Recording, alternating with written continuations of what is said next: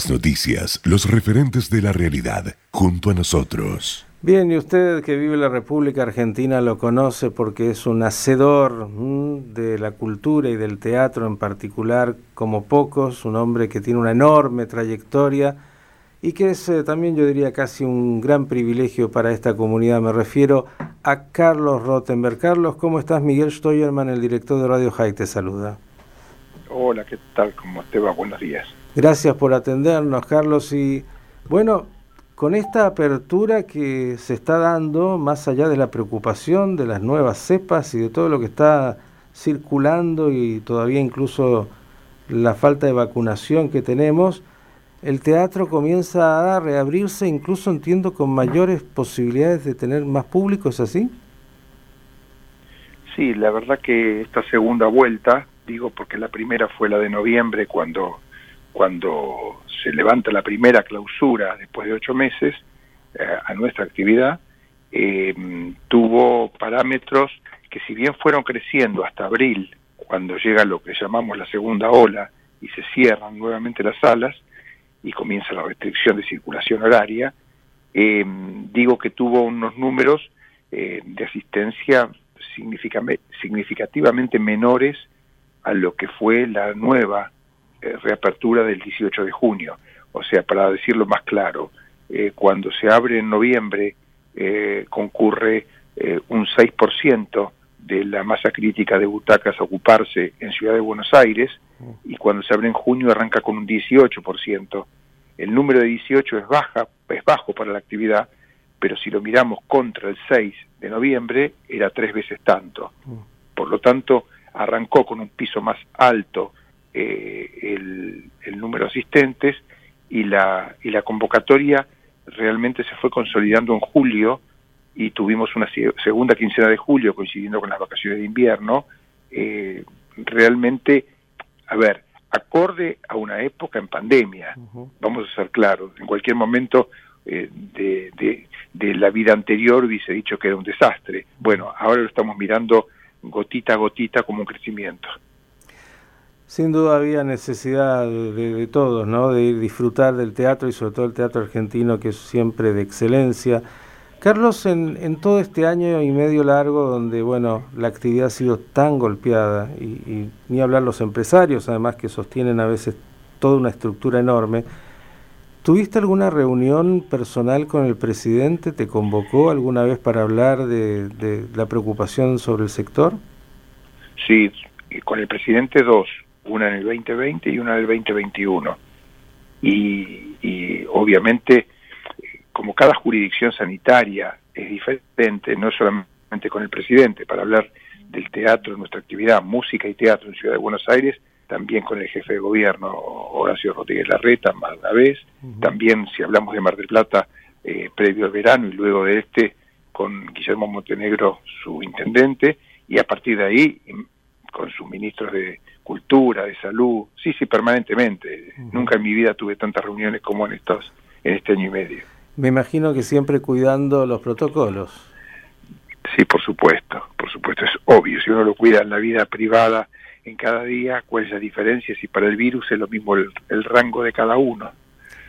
Viene la pregunta obvia porque la polémica se instaló. ¿Qué te pareció esta visita que hizo a la Quinta de Olivos eh, Florencia Peña cuando, entre otras cosas, teníamos bueno restricciones absolutas? Sería, sería un hipócrita si dijese que fue distinta a la que hice, por ejemplo, yo en el mes de junio, al mismo lugar y con el mismo temario. O sea, eh, por lo que leí, la visita de Florencia Peña, que se puso tan en jaque, fue en el mes de mayo. Bueno, la mía fue el 7 de junio.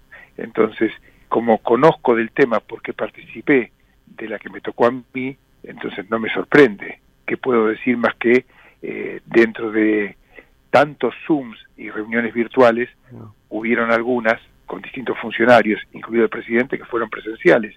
Pero para mí está inmerso dentro del mismo contexto, saber cómo venía la historia para nuestra actividad, eh, incluso en el caso de, de la actriz Peña, eh, ella además es comunicador y por lo tanto también conocía de alguna manera y tocaba una fibra incluso distinta a la nuestra, con nosotros estaba haciendo la obra Cabaret, era la protagonista en el Teatro Liceo cuando se cerró la, la actividad en el mes de marzo del 2020, así que nada me sorprende porque, insisto, fuimos unos cuantos los que fuimos convocados cada tanto como para poder dar un semblante sobre cómo nos estaba cómo nos estaba atravesando la actividad.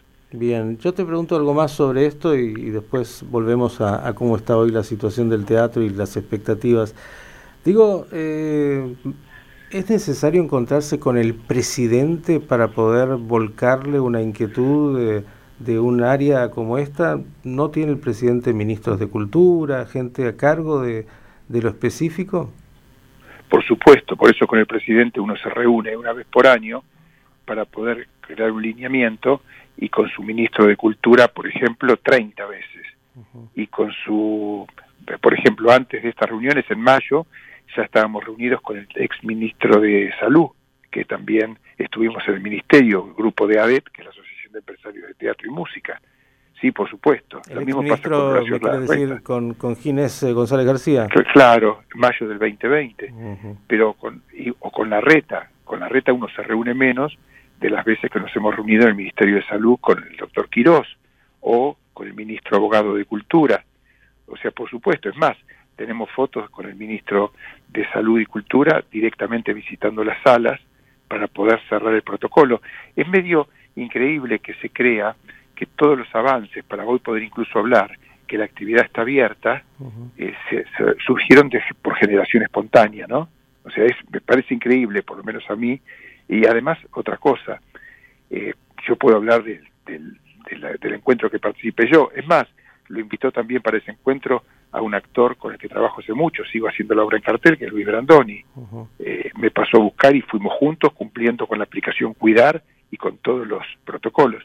Pero como es discriminatorio a quien se objeta y a quien no, bueno, entonces está bueno contarlo en primera persona cuando uno fue testigo de, lo mismo, ¿no? Bien, Carlos, como eres un hombre del espectáculo y los medios, me das dos minutos para el panorama de noticias y luego del mismo me cuentas cómo viene de quién más. ¿Cómo no? Vamos al panorama. Bien, y le agradecemos a Carlos Rottenberg, me imagino que se ha informado junto a nosotros de los temas eh, que en este momento son agenda. Carlos, eh, gracias por, por permanecer con nosotros en línea. Y la pregunta que venía es, bueno, ¿cómo viene el panorama y la expectativa de aquí en más?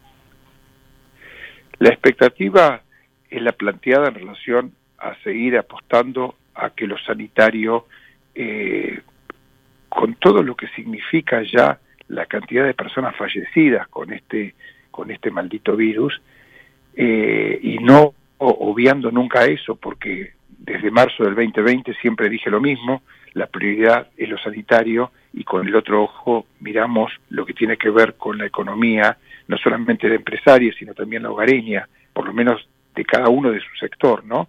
Y estamos apostando, como todos, eh, a que realmente lo que podría presagiarse por lo que pasa en el mundo con esta famosa variante Delta, bueno, ver cómo nos toca a nosotros o cómo nos toma a nosotros. Ayer justamente hubo una reunión en el Ministerio de Salud de Ciudad eh, y donde se decía que la lógica es que también llegue a Argentina y que nos, lo, nos tome lo más preparados posible, sobre todo en la vacunación. Y hay un, ahí hay una analogía que hago entre la vacunación y el teatro, porque la diferencia de lo que hablamos antes sobre la primera reapertura y la segunda, es que en la primera reapertura había un rango etario de gente muy joven en las butacas. En cambio ahora volvieron a aparecer los pelos blancos.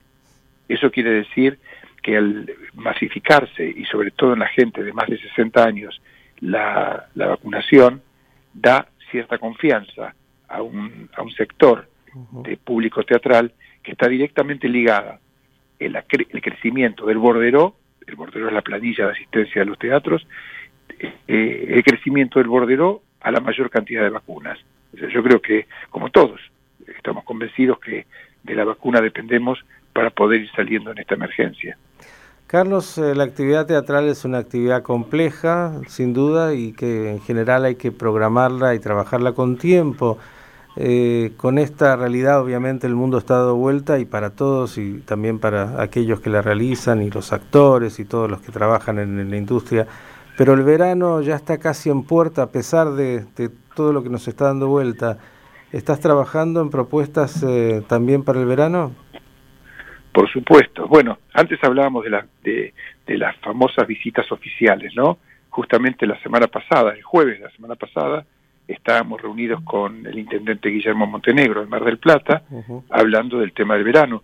O sea, aquí lo que hay que entender, que usted lo dice, vos lo decís muy bien, nos tuteábamos antes, es que, que la preparación de los espectáculos nuestros lleva mucho, mucho tiempo.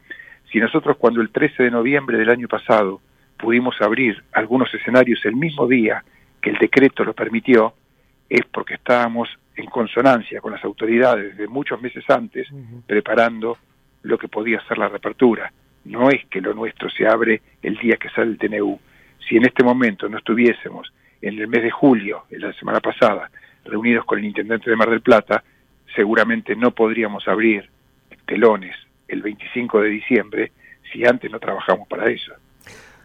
Carlos, quiero agradecerte por estos minutos y felicitarte por eh, cómo has tenido ese equilibrio, esa palabra justa durante todo este tiempo tan difícil, sobre todo en un sector que, como todos sabemos, ha sido, como todos, pero además muy golpeado por lo que ha significado esta pandemia. Gracias y hasta la próxima.